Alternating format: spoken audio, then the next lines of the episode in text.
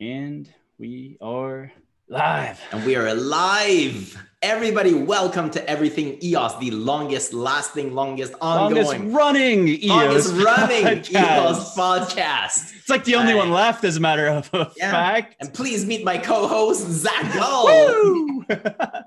All right. Uh, we got a lot of topics to cover today. So we are going old school, which is basically the new new school and the new regular norm. We're going to be doing these type of shows, the old school Rob and Zach style shows. We're going to cover everything going on in the EOS IO ecosystem. We are not holding anything back. You guys know how to get a hold of us in the live chat here. Let us know what you want us to talk about. If we miss a project, if we miss a piece of news, let us know. We will see it. And there's a Um, lot to cover today, Zach. oh, There's a lot that's going on in these markets, right? Uh, well, a, a lot going on currently, but a lot going on last week. So I forget what, what day did we do our show last week? We did it on the WPS on the EOS mainnet, which uh, EOS Nation and Attic Lab have been championing. Uh, has, has there been anything uh, new on that since last week? Any updates? So a little bit of back and forth. We're finalizing the code. Uh, some key people uh, within the community are doing some audits. We're finishing that up. Uh, we're finishing the contracts, the initialized portion of the contracts. Uh, and essentially the MSIG should be going uh, up for proposal on track at the end of the week. All right. So exciting news there. Let's talk about last week. The day after the show, we, we were talking about the The WPS day last week. the show. we were talking about like what's at risk, like uh 25,000 EOS, and we were, we were counting, I think it was like, what, how many dollars At the time, it was roughly, I think, about still eighty thousand dollars US, give or take, uh, And then because it was just the- above three dollar mark. And then by the time people were watching it the next day, EOS, I think it went down to a dollar forty-five. Bitcoin Yeah. hit thirty-eight hundred. It was a it was a crazy. yeah, the wick downwards. Yeah. So what what happened with the markets? I mean, there's there's a lot of things that happen with the markets, obviously with the with global um, Yes. events right now. So unrelated to crypto right now, what's going on in, in the world uh, has obviously caused some uh, panic in the markets. Uh, we saw that you know the the largest treasuries in the around the world have gotten together to implement some measures, lowering some rates, activating quantitative easing, essentially, you know. In a way, it's not what happens, but printing uh, quite a bit of money, and we saw that on two occasions. Uh, we saw that the uh, the S and P 500 uh, triggered the uh, the first level Mhm. circuit break. I think it was twice last week, and again Yep, once again. yesterday. Uh, you know where you get that first seven percent loss uh, within a period of time, and so they you know shut it down for 15 minutes. Uh, so this is obviously outside of of the blockchain space, but obviously it had effects within the blockchain space. So, Um, because I- I- I- everything went down very very quickly. I, I think that's the news. That's the, the the narrative got damaged a little bit last week because with the traditional markets, crypto also tanked. And I, I think what everyone needs to understand is that like when there's panic, like like there is right now, the uncertainty, like it, it, it's kind of it's unpredictable. It's going to be super volatile, and this has kind of been predicted. Like we've been predicting like a financial collapse, like a black swan for a long time. But what we fail to realize or just ignore ourselves is that everything's probably going to crash and then out like a phoenix from the ashes could potentially be bitcoin and, and we're seeing that now with all, all of the the feds printing i think what 700 billion dollars go into almost So they just doubled. Yeah. So actually, on that, Zach. So uh, when you say that, you know, crypto did feel it as well, I'll actually kind of uh, uh, give a little bit of good news, though. And obviously, this is not this is not investment advice. It's Never just of my investment take advice, on it. never. Never investment advice. Um, it's just my take on it. In relative terms, uh, Bitcoin and the crypto market, so EOS uh, and, and all of the other assets the, within the crypto market, actually fared relatively well in from my perspective. Uh, so if we look at what the uh, the treasuries around the world, and I'll focus on the U.S. just because it's, it's the largest treasury. I'm not even American, but still I follow the U.S. economy for obvious reasons uh, because everything else is really tied to it, right? So when the U.S. makes a move, um, Canada in part, and other countries without, around the world, for example, the G7, they make moves as well. And the US last week, or I think now it's been a week and a half, I'm not sure on the dates, decided that they were going to inject about $1.5 trillion worth of, of new money into the economy. And still the markets went down. So, you know, Wall Street wasn't very bullish on that news. uh, Sunday night, uh, Eastern Time, uh, U.S. Treasury again announced that they were lowering rates down to almost zero or over zero, and uh, that they were going to inject an extra 700 billion dollars. And still, the markets opened up. The futures were trading The Sunday night. The markets opened in up in the negative. 30 right? years on Monday this week. So considering that the markets are like extremely, if we look at it in the global finan- financial markets, this is extreme. Like Mhm. it's really, really, really bad. Um, the crypto market is actually not that bad. yes, Sure, yes. so we're seeing drops, but it's actually in relative terms not that bad. Seeing as crypto as an asset is typically a riskier asset, we should have and potentially could have seen further drops than we did, and we didn't. So I'm actually very bullish about this space right now. That's what I was saying. Uh, yes, so today's Tuesday. Yeah, yesterday was Monday. That was the worst day the markets had in 30 years, I believe, since 1987. And Bit- 1987, where they implemented the circuits, right? So Mhm. 1987, the the market uh, went down by I think it was a little over 20 percent, uh, Mm. and it, they didn't have the breakers at that at the circuit breakers at that time, and that's when they implemented the circuit breakers. I believe they readjusted them in 2003, and essentially uh, we've never hit level two or level three. I thought we were going to Um, hit it. Three did not. times. I know we closed the day at minus 10.93%, I believe. So just under the 13% level 2 Mhm. Uh, this is, this is, you know, these, Well, these extreme events. Yesterday was the worst day the markets have seen over 30 years, in Bitcoin and both EOS, since this is everything EOS, they both outperformed the markets. So we had that uh-huh. terrible, terrible Yeah. day last week, last third, whatever it was. Thursday or Friday. And let's get into the liquidations. And why? But- yeah, exactly. So why did we have those those terrible days? Because of the liquidation market. So it's people doing longs and shorts, and those longs and shorts got liquidated. So, so, those positions got filled, and those those you know those positions got liquidated, and so that's why we saw significant drops because everything's automatic. Everybody's running DeFi on chain, and Uh, some chains fared better than others. Zach. Yeah, so yeah, they did. So uh, I, I was going to mention Bit uh, BitMEX real quick. It, was- it was crazy when the, the market tanked.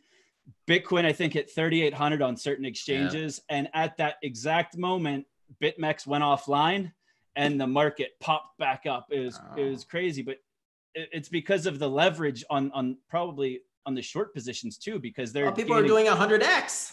on a short while the market's going 50% in a day. So their collateral just got so much bigger and they could have pushed the price to zero, I think, if BitMEX didn't pull the plug. That's the rumor, at least. I hmm. Like on that exchange. That's not market wide. Obviously, arbitrages. Yeah, no, that would not happen market wide because the exchanges being liquidated at, at some point at certain key levels, the exchanges themselves would be liquidating themselves. They Mhm. just wouldn't let that happen. And so they would just close down or they'd buy their own debt, basically. So I'm not going to get into BitMEX because that's a whole different story. I'm not super familiar. I'm not going to fud them more than they've already probably been fudded. I will. Fu- I, I will talk some shit on Ethereum though. That's what we came here to do, isn't All it? right. We, we, we didn't come here to do this, but yes, I you know, you're going to talk about they need to learn a lesson. They fud us all the time. Uh. so uh, let, let's let's I'll, I'll pull up uh, one of the tweets and we'll we'll start from there. Let me get the uh, screen share rolling. We will go with the Chainlink uh, oracles first, and then we will get into our friends, the Maker DAO. Yeah. Um, all right. So one of the things that happened, I have a tweet up from Band Jedi Master. Uh, basically, Link Oracle failure detected. So Mm. basically, Chainlink oracles went down during To this congestion zero. To Uh, zero. because there were so many transactions going on on Ethereum. The, the network was completely overwhelmed that gas fees for a single transaction were up to right here. It says $20 plus. I think they went up to like $40 at, at, at Mm. like a, a moment. And basically, because the Chainlink node operators didn't want to pay those fees, they just kind of went offline and just let all the DeFi fend for itself without a price feed. Yeah. Uh, and that happened. And then the MakerDAO situation. I'm going to unshare my screen and let you explain uh, the MakerDAO because they, I was confused at first because I was reading two pieces of FUD. And I say FUD, it's really what happened. It's just unfortunate bad news.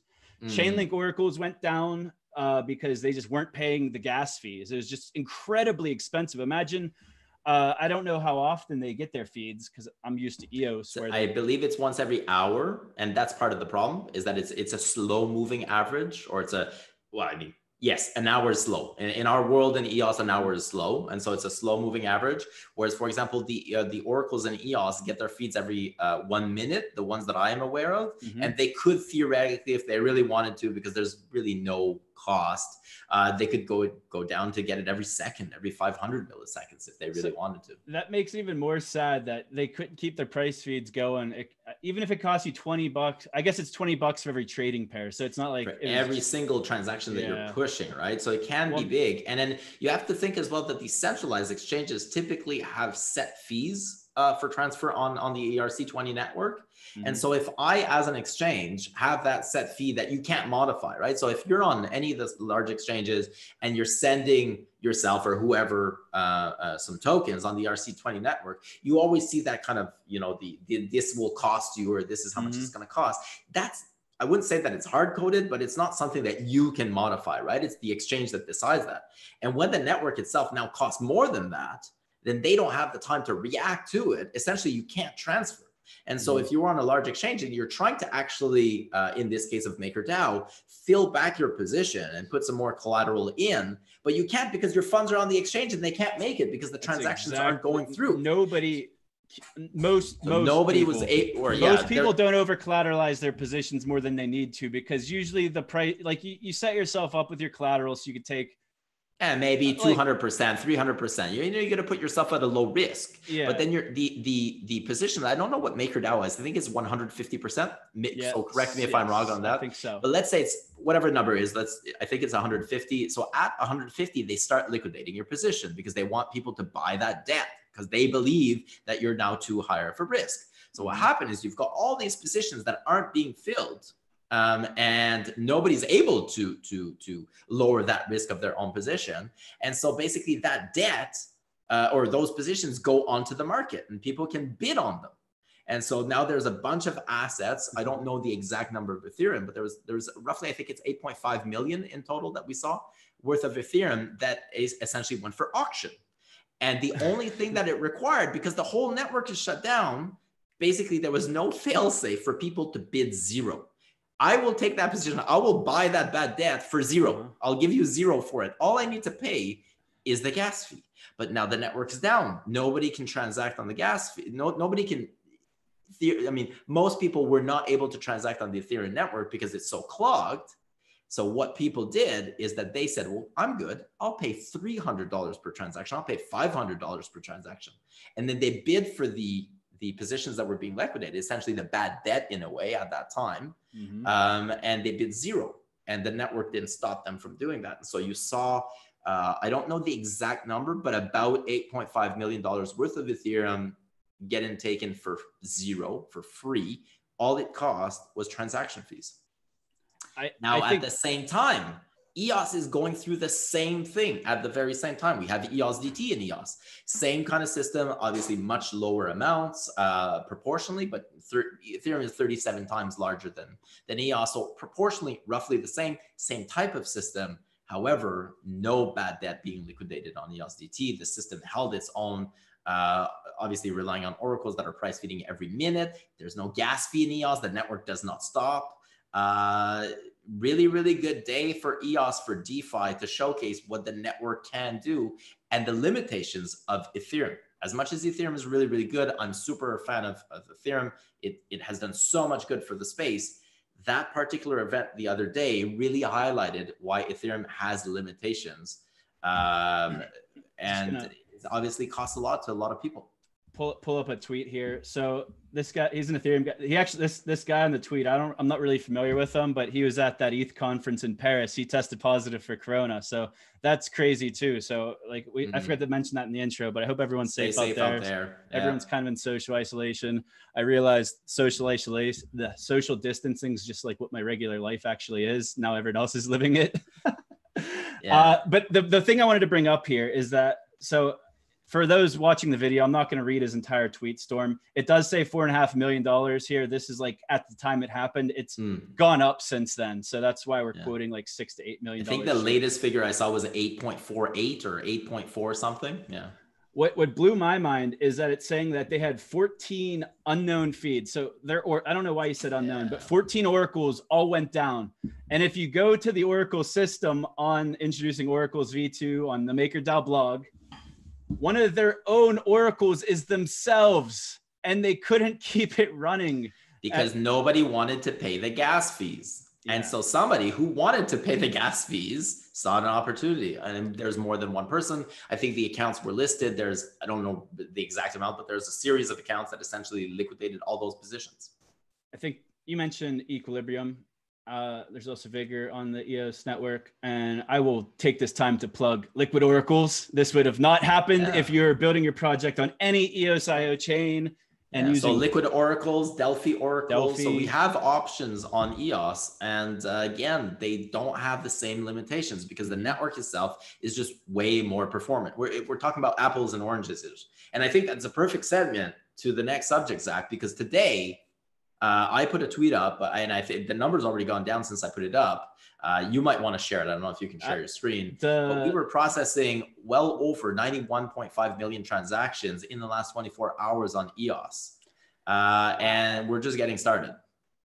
Now, why are we able to do that all of a sudden? Where did all this extra capacity come we're from? We're able to do that because, well, I think, uh, I mean, Block One, uh, huge shout out to Block One, the software that they've been developing um, and in partnership with uh, all the stakeholders within the ecosystem to keep upgrading the system itself. Uh, because obviously block one builds the software, but it needs testers. The testers essentially are the block producers and the stakeholders within EOS.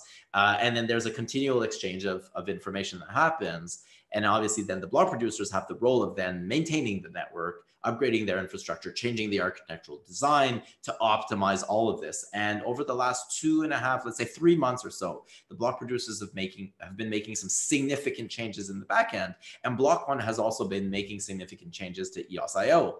Now, over a period of time, and I don't know if that's what you're going to be showing, Zach, but we've been enabling, uh, and we're kind of touching on two subjects now, but we've been enabling um, EOS VM, what, what, what the community knows as EOS VM, which is a particular feature, EOS that dash VM dash JIT on the block producer nodes that we see on your screen right here. The bottom lines, right? The execution times for the block producers have been going down significantly, which means they can process more transactions. As we process more transactions stably, reliably, then we see that number of operations per day on Blocktivity going up. And today we're, I think, at 92.5 million in the last 24 hours. To put that in context, by next week, we should be able to see conservatively 150 million trans operations per day. To put that in context, that is more than what Bitcoin does in a year. We will be doing every single day. So it's not to trash on Bitcoin. Bitcoin is awesome, great, great project. But if you want a, a blockchain that is able to scale, that is able to meet your business needs, your enterprise needs, EOS is the blockchain right now that is capable of doing so in live environments. These are real transactions. Whether or not you like the transactions, they are real transactions. This is a good tweet. Uh, EOS New York EOS New York, yeah. It said EOS has processed 86% of all recorded blockchain throughput over the last seven days. Today alone is only seven and a half x more than every other recorded blockchain combined. And, and it's look, going up. You look at the pie chart; it's just it's everything EOS on the platform. Yeah, it's everything EOS. And so what's going on? If you go back, Zach, to that that Aloha EOS, big shout out to Aloha EOS, uh, the benchmarks right there. You see how a lot of the block producers has still yet to enable EOS VM on their block producing nodes. So we're doing that in rotation and cycles to ensure that the network can handle. Because as one block producer enables it, that means that the floodgates are, are you know are open. Essentially, like there's a bunch of people out there or we'll call them you know people. It's like if there's a there's a big show there's a big event there's a stadium and they're all waiting in line. They're waiting to come in. So we know that when we enable it they will be coming in so those are the actions the transactions the operations so as we do that we need to ensure that the network as a whole is able to accommodate that doesn't go down it doesn't start performing in in unstable in, in unstable ways and what we can see for that, there's another tab which uh, you can see on Aloha EOS. It's the block producer reliability page. And we can see the amount of blocks missed and the amount of rounds missed. And we see that even with that, uh, that Where the block producers are behaving. It's the uh, reliability tracker right there. Yeah. We can see that the block producers are essentially taking in all of those transactions and the network is not suffering at all.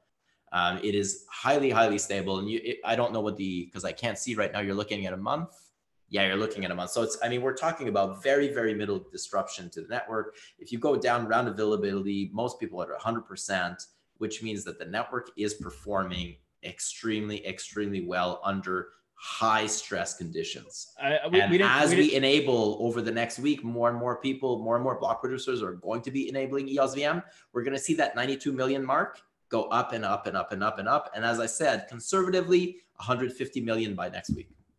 Uh, we didn't put in the notes. I, I, I was just looking at your thing. I was gonna make fun of you for only being ninety nine point nine six five percent, but I I, I, I was gonna follow that up with a compliment that's not in our notes. Congratulations to uh, let me get this shared screen off here. Congratulations to EOS Nation, number one block producer for I, I don't know where you're at today. I didn't look, but for a time within the last couple of days, EOS Nation was the number one block producer on all of EOS, and congratulations, man. Thank you very much. That and that's really this thank you to the community because we are we are the community BP in the ranks. We are uh, you know listening and attentive to our our broad based community, the token holders, uh, large and small. And so it's really up to you guys. Uh, we actually another thing that you might not know, is that we just passed, uh, and I'm tooting my horn here a little bit.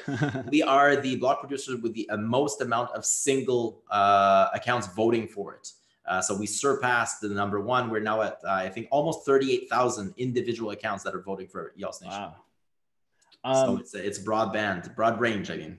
So before we move on to the next time, I just want to pull up the Aloha EOS screen one last time, uh, just so you could explain kind of what's going on here. So um, I had it on the thumbnail. So I, why don't you give a quick explanation of what EOS uh, VM JIT is sure. what's going on with that upgrade. And so yeah, what what what I guess what when I say EOS uh EOS dash VM dash JIT is because it's the actual function within the within the code that are essentially enabling in order to see those lines drop down. So what we're looking on screen here, all those pretty colored lines, uh, is the execution times for block producers, uh, to execute a particular transaction. So you send a transaction to the block producers and it takes time for them, for their infrastructure to actually process that. Now, the average before EOS VM, uh, so if we don't look at the bottom line, so in this mm-hmm. graph, lower is better. So if we look, there's a cluster, right, between 1.25 and 1.5. Those are milliseconds. So it takes roughly 1.25 milliseconds to 1.5 milliseconds to process a transaction. That's the hardware that we're running. Uh, you can see EOS Nation there is alone at the one millisecond mark. So we were kind of in a, in a, in a league of our own for that. Mm-hmm. As people enable EOS VM, that goes down significantly. And, and so is, if the average was 1.25 before, we're now at 0.25. So it's about a 5x. Uh, and that's what we're seeing when we see a line just drop processed. like this. Yeah, so that's, so that's a, just straight up. I press on. I press enable. Well, I, I don't press it, but our CTO and, our actually our, our, our CIO changes the parameters in the backend on our infrastructure to enable that. That's not as simple as just pressing a button. I'm making it very, very simple. Of course, there's tons of work that goes into this. So huge shout out to the, the, the people that are not on camera who are actually making this happen. But what that does for you, the end user, is that you're able to send more transactions to the network for the same cost.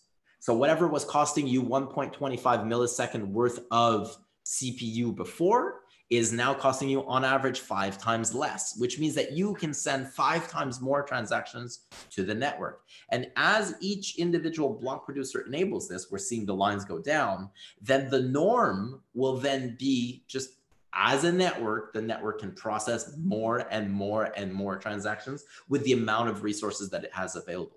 I don't know if it's you or Saeed, but someone uh, was running around the day of the Ethereum congestion and comparing the price per transaction on EOS right now. And it's, yeah. do, you, do, you, have even a, yeah. how many decimal so actually, points is it?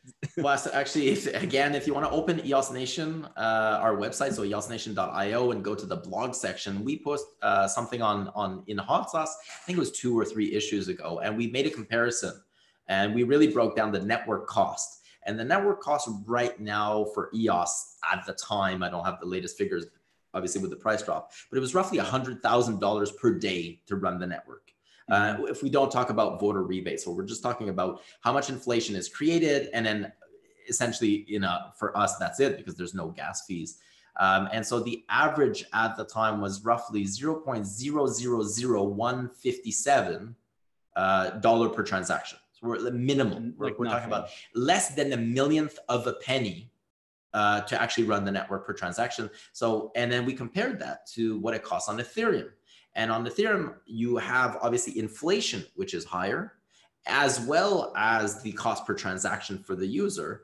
And that amounted to, uh, without adjusting the rates, because obviously EOS, uh, Ethereum has a larger market cap, uh, but it was about 3,730 times cheaper to run on, on EOS. And then when you adjust by market cap, so if you try to compare apples to apples, uh, we're still seeing something like a 30 or 40 uh, times cheaper uh, cost to actually run the network. Uh, and so it's, it's just it's just amazing in terms of how cheap it is to actually run on EOS. And then what to put in context back is then you look at there's 91.5, 92.5 million transactions running right now or, or operations being processed. Sure, if we compare to networks that aren't processing processing transactions, then obviously it's even cheaper.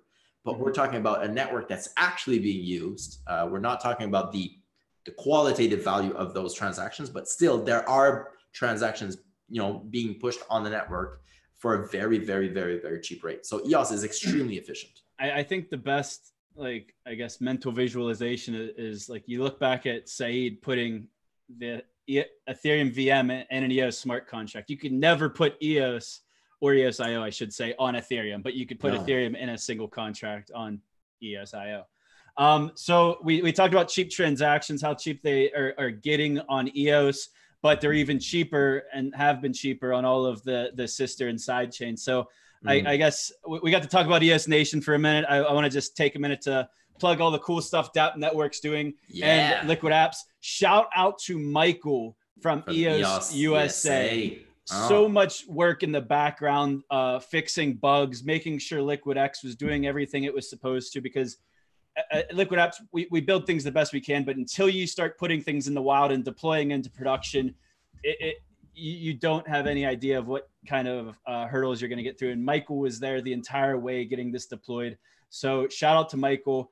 But over the weekend, first we deployed, uh, or first he deployed the contracts required for LiquidX to run on the Wax blockchain which um, it's not in the notes here, but they also we talked about uh, of WPS earlier. Last week they also deployed a WPS, which is great for for developers. Uh, Telos has had a, a WPS for a while now, but uh, great developers on Telos. A lot of the um, Genesis mainnet BPs, I guess, that kind of fell out of paid positions. You'll find a lot of them still contributing their time. Very high quality for sure on Telos. Um, but this is uh, one of the first applications that's truly multi-chain. I'm talking about DApp Network, but now applications on top of it can plug into the DApp Network and truly be be multi-chain.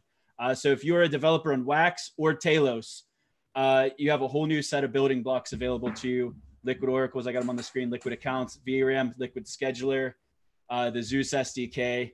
Um, and on top of that, I want to plug one DApp Network project, and that's dappaccount.com. Uh, that's from the Ramon Binlish, the DSP from Blockstart. Blockstart.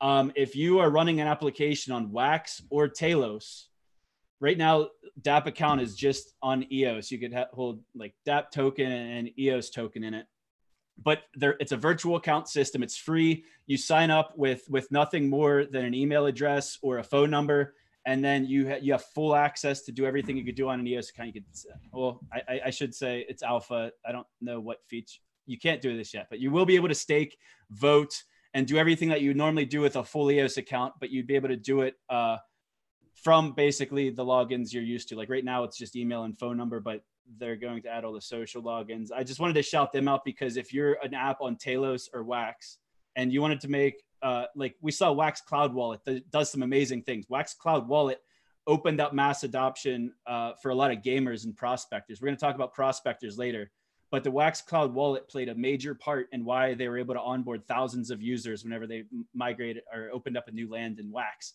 And DApp account, which is built on top of Liquid accounts, so someone else could build a competitor if they wanted to, but DApp account's already built. You could basically make any EOS IO chain have the same functionality as, or better, I guess, of the Wax Cloud wallet, all the staking, all the fun stuff. Um, I'm not going to get too much into that. Um, I'll let Ramon speak to it. Um, but one of the things Ramon uh, started the conversation about was um, allowing like staking on a centralized exchange. and the, he he also talked about being able to vote from a centralized exchange and things like that. So we're not getting that, but we've got some really really good news out of Binance. Staking yeah. has been enabled as of three four days ago at this point. Today's the mm. 17th. So on March 13th. Happy St. Patrick's Day. Uh, everybody out there. Yes, social distancing. So you might not be able to go to your local pubs and drink some green beer. I don't know if uh, if that's a tradition uh, elsewhere, but it is a tradition where I am. How about you, Zach? In Pittsburgh, anything? Uh, so the the um the parade is typically the Saturday. Like it would have been this past Saturday. Oh. Uh, so there were still people out drinking and stuff, but my city basically shut down everything. You can't go to a restaurant anymore. So everyone who went out Saturday morning for the parade, well, there wasn't a parade, but they still went out drinking. They very well could have Corona for their. But still shut out. Happy St. Patrick's Day, March 17th, everybody. Yeah, I, have I've been in isolation, uh, living in. I, I, leave for the grocery store. I've went on many gro- man before we get to the next topic do you have any crazy stories about going to the grocery store uh yeah okay we'll do this one quick so i went to the grocery store and essentially everything is empty uh, which is which is highly unusual where i live uh, i'm i'm i'm downtown uh, in my city and uh, usually the, the grocery stores are packed uh, you know they're packed and they get refilled consistently and for the first time in my life uh, i saw that the grocery store was empty mainly empty like literally there's yeah. nothing left on the shelf except for the vegan uh, sections. and we were actually talking about that. So uh, if if you if you do live somewhere where you do need to go do groceries uh, and and and and whatever the shelves are empty, go check out the organic vegan sections. It is highly possible that there's stuff left. Uh, take advantage of that. I, I, Anyways, I, let's go back to Binance. Yeah, all right, all right. You go to the Everything Is Telegram channel. I'll talk about. I'll talk we'll about. Talk about that later. All day. Uh, yeah, let's get back to Binance. So they're offering a one to three percent staking reward on their essential. It's a centralized exchange. Obviously, I think everyone knows who Binance is. Uh, they made waves a couple weeks ago. Uh, I think I broke the news, but so, someone someone gave someone spoiled the news for me. I didn't find it myself. I have great sources, and they pointed out that Binance launched a BP, uh, and then now we're a couple weeks later. They have enabled staking. I'll let Correct. you introduce the topic and kind of give the lowdown on why this is such a big deal. Yeah, so I mean, so as uh, as EOS Nation, we wrote well before mainnet launched that we would. Uh, it was a, it was an article called "Through Diversity, Strength Emerges," and one of the reasons why we particularly like uh, exchanges in general. We've been in this space for a very long time. I've been in this space for a very long time, and exchanges have really pioneered and really paved the way for a lot of what is currently possible today is because of the work that exchanges do. Um, and just people have to realize the the vast network that the exchanges have and kind of the the the weight that the exchanges have outside of the tokens that they're holding uh, is is quite significant. And so, why is this, or why am I, you know, so excited about Binance joining in? Uh, there's there's multiple reasons. It's good for decentralization. It's good to spread out kind of that the the, the power in the rankings, uh, if, if, so to speak. But it's also opening uh, doors to other things that perhaps people might not be aware that can be open. So Binance uh, enabling staking on EOS is just more eyes on EOS. There's obviously a lot of users on the Binance platform. They now have one more reason to look at EOS. And obviously, there's a lot of stake on that platform. And so it can potentially bring more users, more stake. Uh, but it's also the other things that you don't necessarily see. So it's the doors that are open because of those relationships that are formed. So now that Binance is in the EOS ecosystem, they now have skin in the game, more skin in the game, more direct skin in the game. And so we saw, I believe it was yesterday, uh, the representative from Binance that's been speaking out in the channels, and he was in the WPS channels, and he did a lot of back and forth with the community on what his opinions were with the with the uh, the WPS, how Binance intends on voting on the WPS, how they can potentially help. So Binance was saying, for example, that they might set up a fund. Uh, where they might pre-filter some WPS ideas. So some people that might not have the administrative fee uh, of 100 EOS, Binance might waive that for them by spotting the 100 EOS for them. Wow. That kind of thing, right? So that's exactly what you're talking having about. Having the communication with week. the exchanges, it you, opens up some possibilities. Like that that's why I love having you here because most people aren't privy to a lot of the the conversations that go on, or especially um, like in the WeChat groups and stuff. I don't know if this is Telegram or whatnot, but you were talking last week about how EOS Nation was going to step up filter uh, some of the pre proposals, help people out, tell you if it sucks, tell you if it's good and you should push forward and pay that $100 fee. But nobody would have like we expect that from EOS Nation. You guys have been leaders on the EOS mainnet since before day one. But Binance, the the new people in town, they show up a month ago, and you're saying that they're already stepping up and saying like they love this, like they want to sponsor great stuff. So whether or not they'll continue, right? That's the uh, that's the other thing. So we're, obviously we're going to have some cynics out there. They're going to say, you know, they're just going to do this for a period of time. It's like a honeymoon. Well, the approach that we've always taken is instead of being a cynic, let's encourage them. Let's let's reinforce this. Uh, this behavior with positive reinforcement mm-hmm. and do what we can to leverage that so that it is and that so that it does have positive benefits for the for the community for the larger broader community right there's also other things with Binance coming in. For example, if you're talking about certain tokens uh, that want to be listed on centralized exchanges, having an in and having leverage on those exchanges uh, through various means can be positive for those projects, can be positive for those tokens. And so it just, it's more eyes onto EOS. It's just more doors that can potentially being open. It's just a, a world of possibilities that opens up by having more players come into the ecosystem. And from a security decentralization point of view, it's an it's it's mm-hmm. essentially Binance is I don't know what the rankings are, but one of the largest, if not the largest exchange. Uh, they have roughly 40 million tokens. It spreads out the power. So instead of having one exactly. player that has 40 million dictating how the ecosystem will behave, now you have two or three or four or five players with the same amount of stake that are going to be partaking in this. What that does is it decentralizes the system, decentralizes power. It also adds resiliency into the, the mm-hmm. system because more tokens are being brought in, more tokens are being staked. It just becomes harder to overtake the network.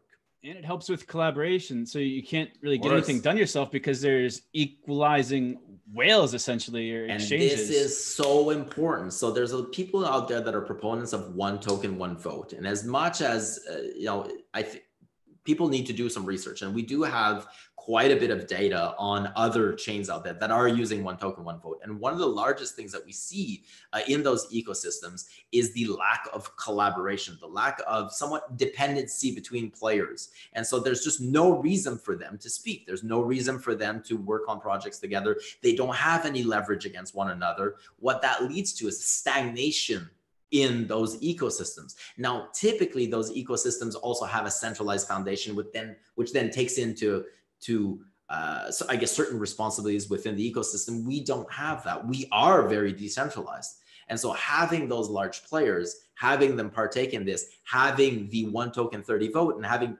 people essentially uh, have to speak to each other. Mm-hmm. They, we have to talk to each other. We have to come to compromise. That is governance. We, we come together, we, you know, discuss, we are we, we argue, and then we come to consensus. That is extremely powerful for EOS. I, I think the other misconception, like you always hear like cartels, which a lot of times it's just a group of people who, who may know each other, loosely associated. Like we had the same thing in the West, like Cypherglass was friends with like EOS New York, friends with you guys. Like it's like friendly, but it's not like you're doing anything wrong. It's just you always trust the people you know pe- people think that uh, all exchanges are best friends for some reason. Like they're all like on a cartel together, but and meanwhile they are not. They hate. They are they, the largest competitors to one another. Yeah. It, and exactly. there's history behind there as well right because we're if we if we go back in in and we turn down we turn back the clock for you know 10 years 11 years and stuff a lot of these players are the original players within the crypto space and that's that's how they kind of got started because they were one of the earlier adopters they made you know some significant gains in assets. They were able to start projects. A lot of people did that. A lot of people died. These are the survivors. Mm-hmm.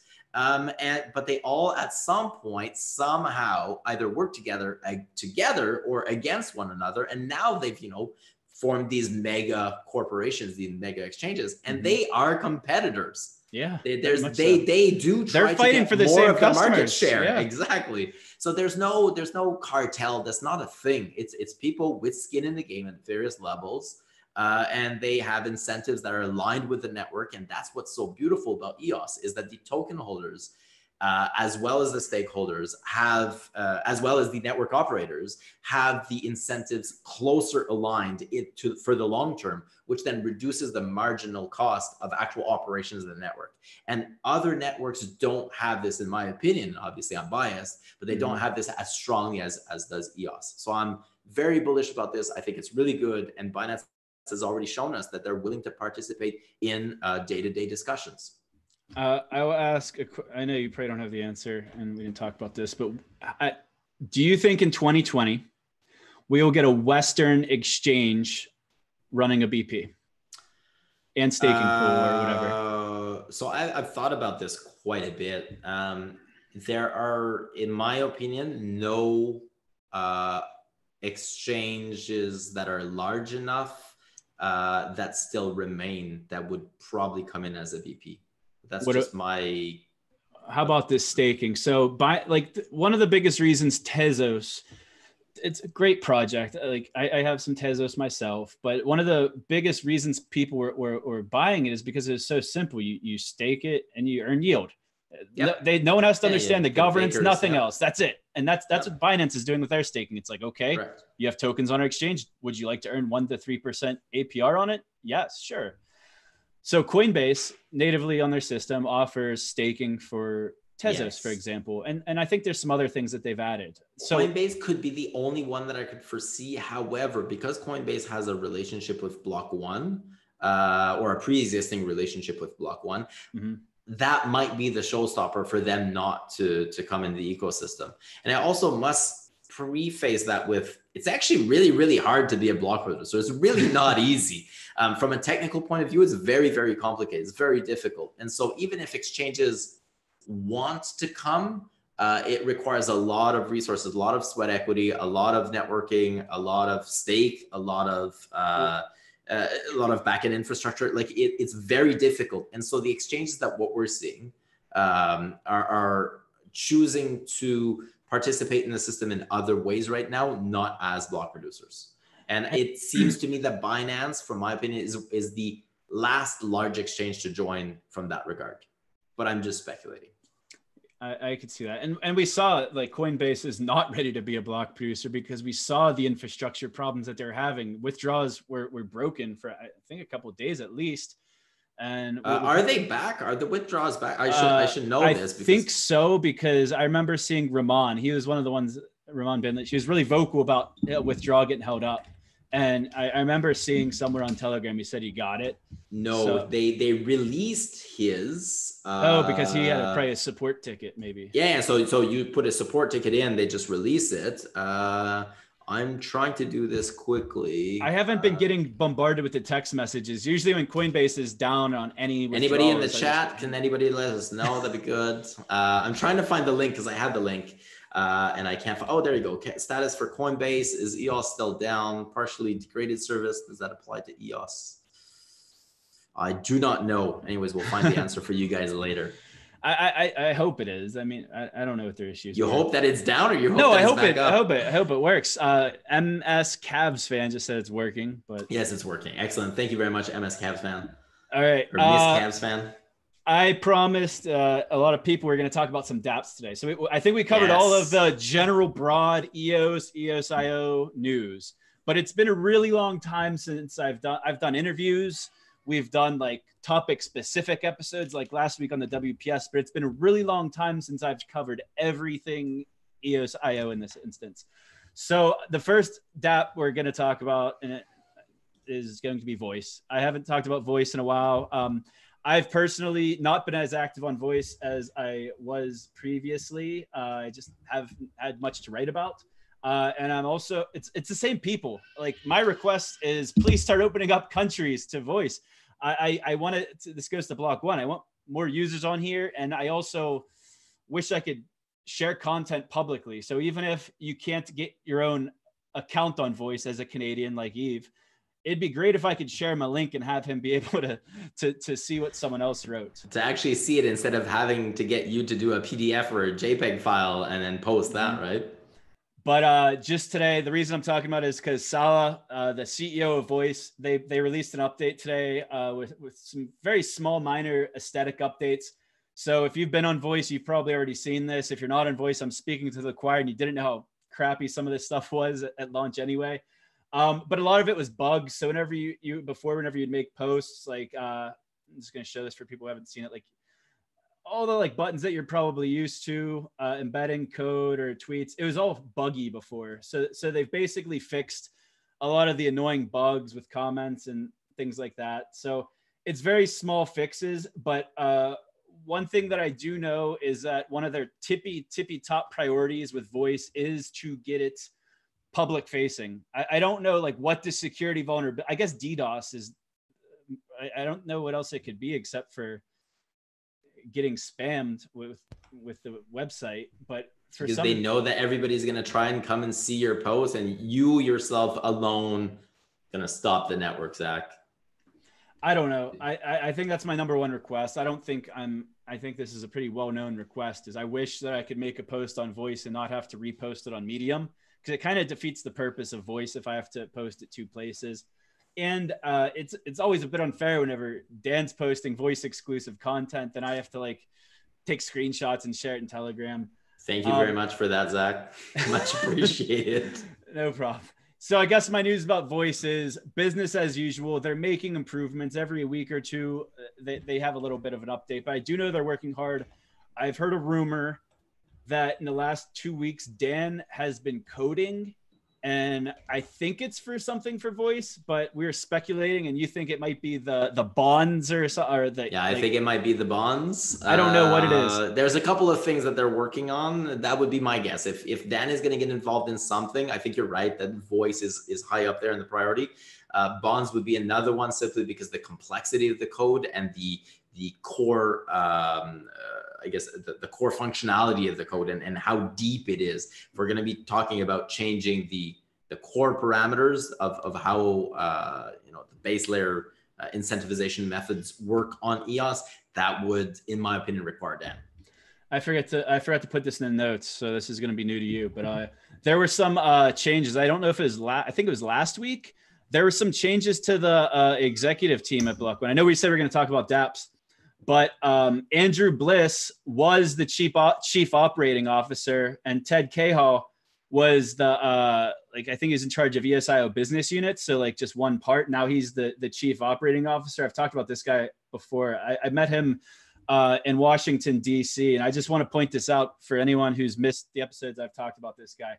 But look at the experience here of this man who's ba- he's the chief operating officer of Block One. We could complain about how we don't like how things have run for a while or maybe the transparency but i just want to point out that things are happening there.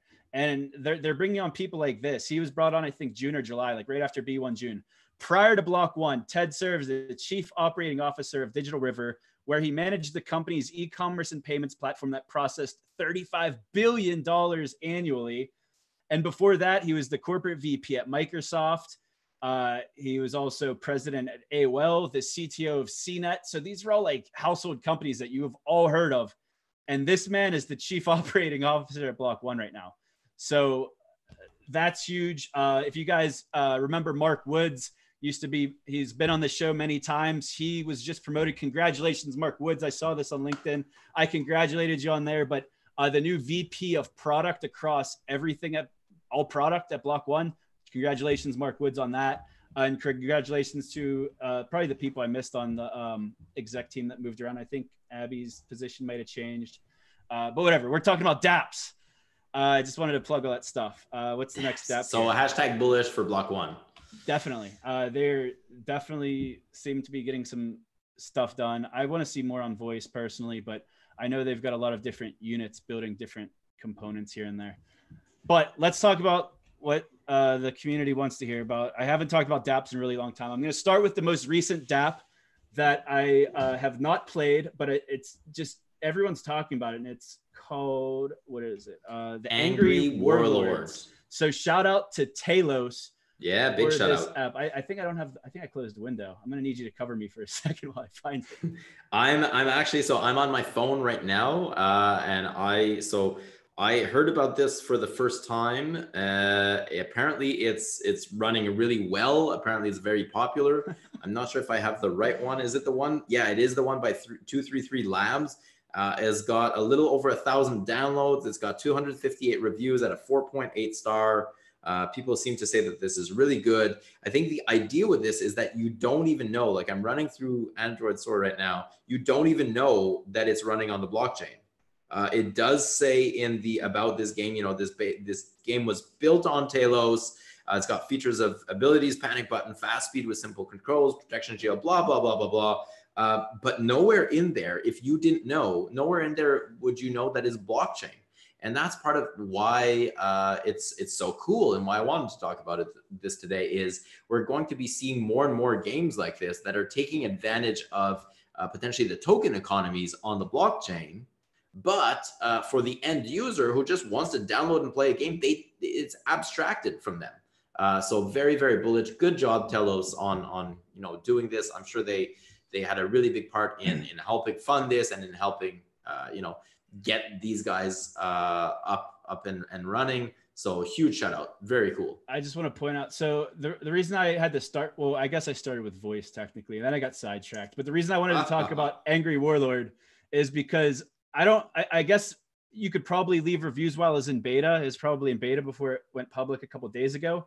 But they already have 258 reviews on on the App Store, which is huge uh, mm. for a blockchain app. And I didn't see. Well, because you have no idea it's a blockchain app. Yeah, that's that's I why I think it's really good a thousand plus installs. And it's really hard it's easy to get people to go to a website or easier but to get them to actually install a mobile app is actually quite difficult. So to get over a thousand in such a short period of time just uh, congratulations to the the team behind angry warlord and congratulations uh, to telos for for getting such a, a popular app on board yeah, so everybody go check it out, go download that game, go try it out, and then maybe leave in the comments below what you think about the game. Go, you know, leave some ratings on there as well. Really important to get the community to to actually participate in this. I'm waiting for the uh, iPhone version. I, I saw in the notes though. I wrote I wrote myself a note. It says uh, that it will be. A, there's like a way to run an emulator to run an Android on my desktop. I'm not going to do that, but whenever it's out for Apple, I, I will use it but I just don't have an Android phone. So, so I, I, haven't installed it yet, or I just installed it. I haven't run it yet, but I will. And the next time we meet, Zach, I'll be able to tell you what my experience was like. All right. Okay. So we got Rise of King Fresh. She said, let's talk Emanate. So I guess that's the next topic on the list. So you want to start with that one while I pull up the screens? For Emanate? Yes, sir. Yeah, man. Emanate. So we've been following Emanate now for quite some time. Uh, Emanate is really an OG in the in the EOS space. Uh, you know, big shout out to, to Sean and, and everybody else there.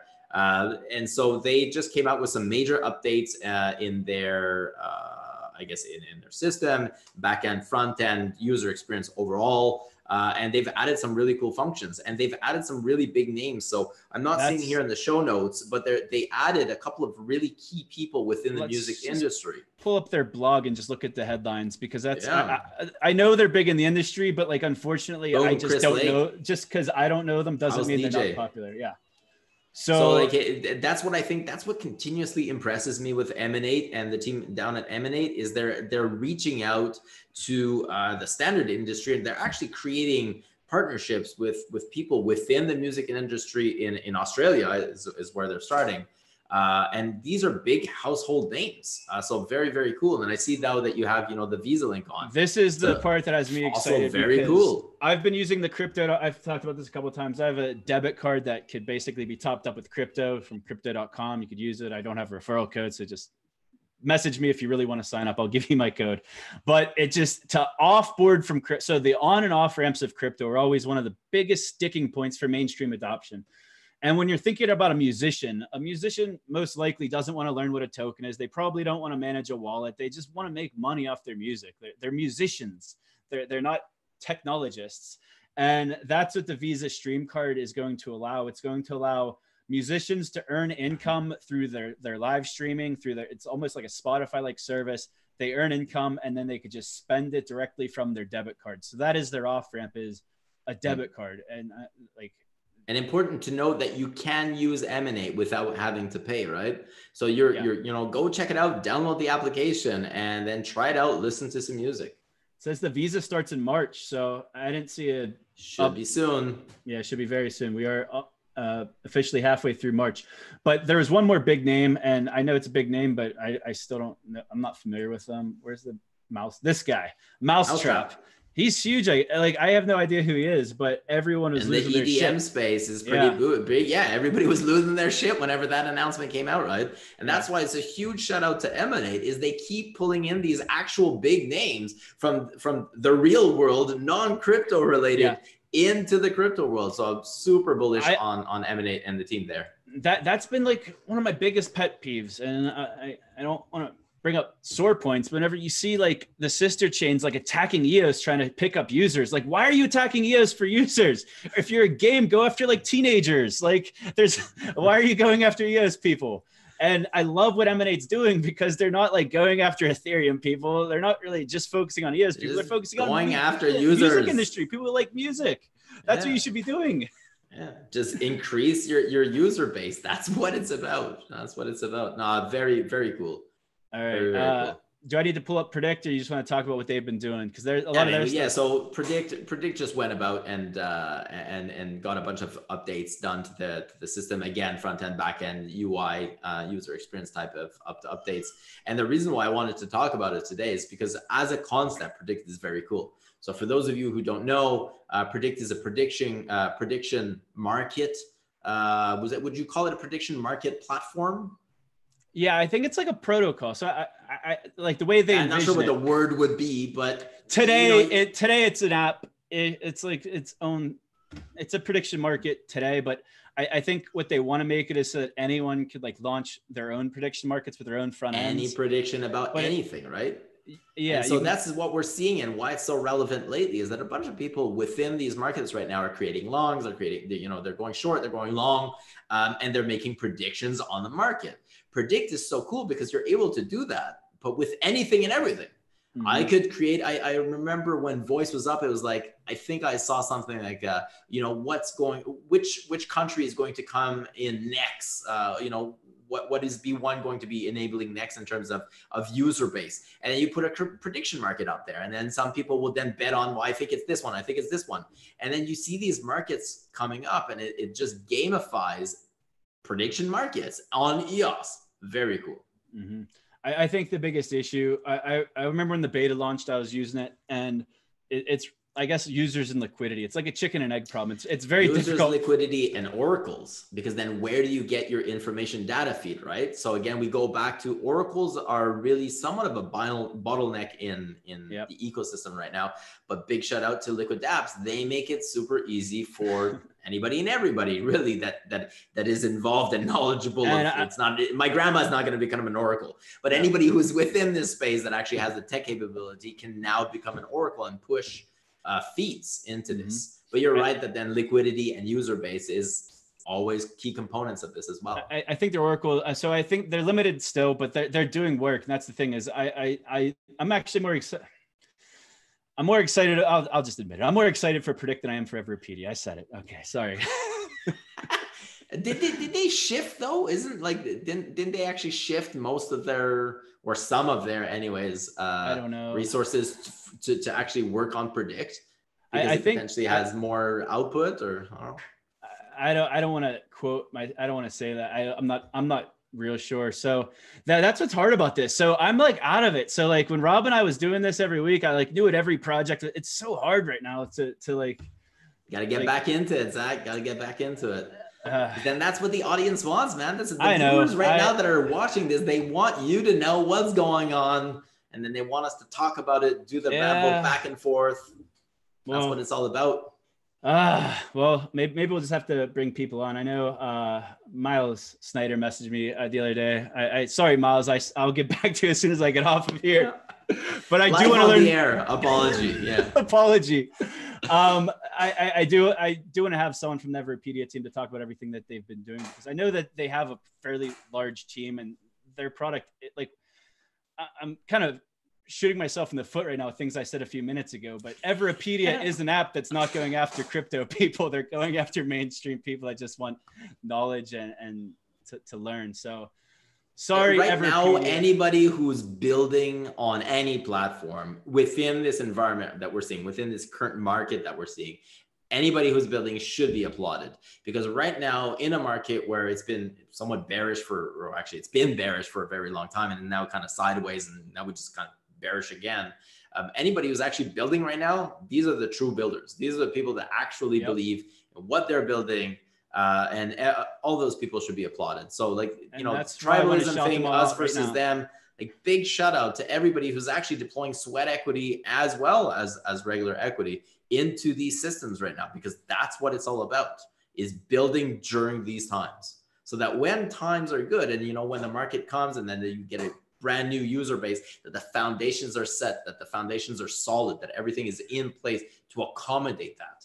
Uh, so a huge shout out to the to the teams like Predict right now that are still putting in a lot of work and energy into their platforms. Someone in the chat, Nova Crypto. Shout out Nova Crypto, great dude. He's, yeah, he's like Crypto. an EOS Nation uh, he guy too. Nation da- Liquid Apps. Yeah, yeah dude. I big shout out, Patrick. Uh, I, I wish I had his event memorized, but when's the next workshop? Let's plug it. Uh, the CV Labs. Uh, I'm not sure what the date is, Patrick. If you want to drop it in the chat, I will definitely give you a shout out on that. I know that Patrick has been doing some events in Switzerland, uh, and I believe he's doing six. Uh, yeah, so the decentralized app platform. That's his. That's his own platform. He's been doing, you know, Nova Crypto Limited. He's been doing mm-hmm. some some uh, workshops in, April 23rd. in Switzerland. The next one, April 23rd uh, hopefully that uh, you know things are better by then and that, that people are able to come. But yeah, huge shout out to Patrick who's been doing a lot of work there on the ground. All right. Uh, we, we have one more up in the notes that I wanted to talk about. It's going to be yes. prospectors. I'll give it a teaser, but someone said something in the chat, Sense 2.0.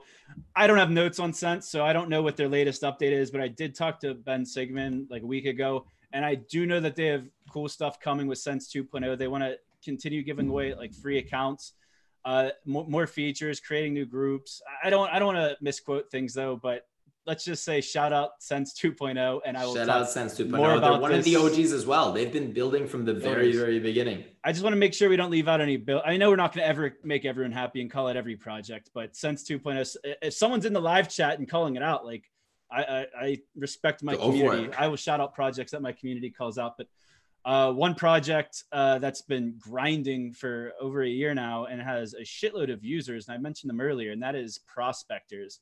Mm. I am. I tried playing Prospectors. I don't get it. I'm not a gamer, uh, to, especially these kind of games. But my buddy Bones, Bones Manifest, uh, you guys probably all know him. He's one of the community managers from Prospectors. He is super into this game and if you talk to this guy in person about these games, I, I was with him in DC he will talk your ear out of, off about it. And I, I, before we started uh, this live stream, I was kind of like telling you about it. And you, what did you say? It reminded you of your, your olden days. Well, so it reminded me because you were explaining how in prospectors you you essentially can do only a couple of actions per day. I think you said it was one action per for every six hours. And so you like set a, job, a timer. Like, yeah, you like yeah, your guys so, like mine gold, and then the next six yeah. hours you're mining gold. Then and then you can't do anything, and then you got to wait for the for the next essentially like cycle to come through, and then you can do another action. And so you can max maximize your actions by setting up a timer. And I was saying that really reminds me of my BBS days. We're talking about a really long time ago when I was, you know, 10, 12 years old. And I had to call in, you know, the, the internet was not a thing uh, as as it is now. And so you'd be dialing up your modem, you'd be calling into you know a phone number, an actual landline. Oh wow, this is a person could connect at a time. And essentially for those games, you had maybe one action per 24 hours, or you had you know a series of actions that you could do uh, within your login time, which was also limited. And so it really reminds me of that, the way that you explained it. And, and it does gather a following because people get extremely, extremely addicted to this. And because you need to put in the time and then you really get into this realm. But and within this particular game, then there's economics at play as yeah. well. So that you could actually make money off of this so the new features uh, they launched a central bank which i know is not probably the most popular thing in like real life but in the game it's really cool. Like this economy of this game is deep and that that's yeah, part of the reason really i i really, can't really play deep. it because i just don't have the patience to learn. But once you learn it's like insanely addictive. And so they launched this this bank that could basically uh, allow anyone to launch your own bank. I think it i don't want to call it a stable coin but they have a monetary system built in ways of funding things. And the cool thing about this game is with the economics, but I'll quote Bones again. So shout out Bones. Uh, but he was telling me like when it first launched on Wax, like he, made like two grand or something in like real, like whatever the price was then, like two grand. And he, he was also like employing literally jobs. Yeah, like yeah, virtu- you actually employ people within game, right? That's so like yeah. I need miners or I need farmers or I need whatever it is, and then you can pay them and then they'll do the work. It's, he basically w- was one of the better players of the game because he learned on the EOS mainnet version, and then they expanded their land or their playing area on Wax, and it was like starting over. And since he already had the experience from EOS, he went to wax and he just started buying up plots and buying tools and putting people to work. Yeah. And he said he that's was, the thing is you can corner markets as well. So also for those like Monopoly, like Ultima on Ultima Online, one of the first games that I recall where you could actually buy and sell things for real money, right? Like items that could be sold, and then so you could mine tools or you can mine items. And so that apparently this game is very similar to that, where you need ore or you need gold or you need whatever it is that item, and then you can corner the market. You become the sole owner of that particular resource, and then you jack up the prices. So it's always supply and demand. But you can get caught, and nobody wants your items anymore, and no, and basically people corner you out. Uh, apparently, the the economics of this game are insane. The people that I know that play, like They're you addicted. said with Bones Manifest, are are addicted. They're into it. They're really, really because like I, think the way it works is it's turn based. Like every six hours, he was like, "Yeah, man, I would be like setting my alarm every six hours. So if it happened in the, in the middle of the night, I'm getting up and make it uh, like my guy's done mining gold. He's gonna go build a shovel or I don't know what yeah. the hell they do in the game. Yeah, but and he was saying he had like if he I don't know the exact numbers, but if he made anywhere close to two thousand dollars in a month, all of his workers were probably at least making a couple hundred in a month. And he said like a lot of them were like from like Kenya and like uh, I, I forget the what's the country with all the the print the Nigerians, the Nigeria. princes. We have he said he had a whole like team of like 20 people working for him. And like if he like was like busy with like his kids or like not like available that day, like they're messaging him like, hey man, we want to work like like real life work. It was crazy. But uh, what what did we miss? We we're, we're, running a little over an hour now. Uh, I, I know we talked about everything in our notes. I think that's it for today, Zach. I think that we, you know, we covered a lot of subjects. I think that's the format that we're going to be pushing uh, forward a little bit more as well. So we might alternate between kind of the one show where we we dive into one particular subject, maybe invite some people over, and then these shows where we just go over uh, multiple subjects, multiple different, you know, um, news pieces within the ecosystem. All right, so we we sign off the show. And how do we sign off, Zach? How does that happen? In a very particular way in a very particular, predictable way. Yeah. Yes. I usually yeah. say until next time. And I don't until know next when next time. time is. It might be Friday. It might be Monday or Tuesday next week. I'll get back on a regular schedule eventually. But for right now, I'll see you until next time. I'm Zach Gall. I'm Yves Larose. And this is, is everything, everything EOS. EOS. Go, Go! Smash the thumbs up, leave a comment, message in the live chat. See you guys next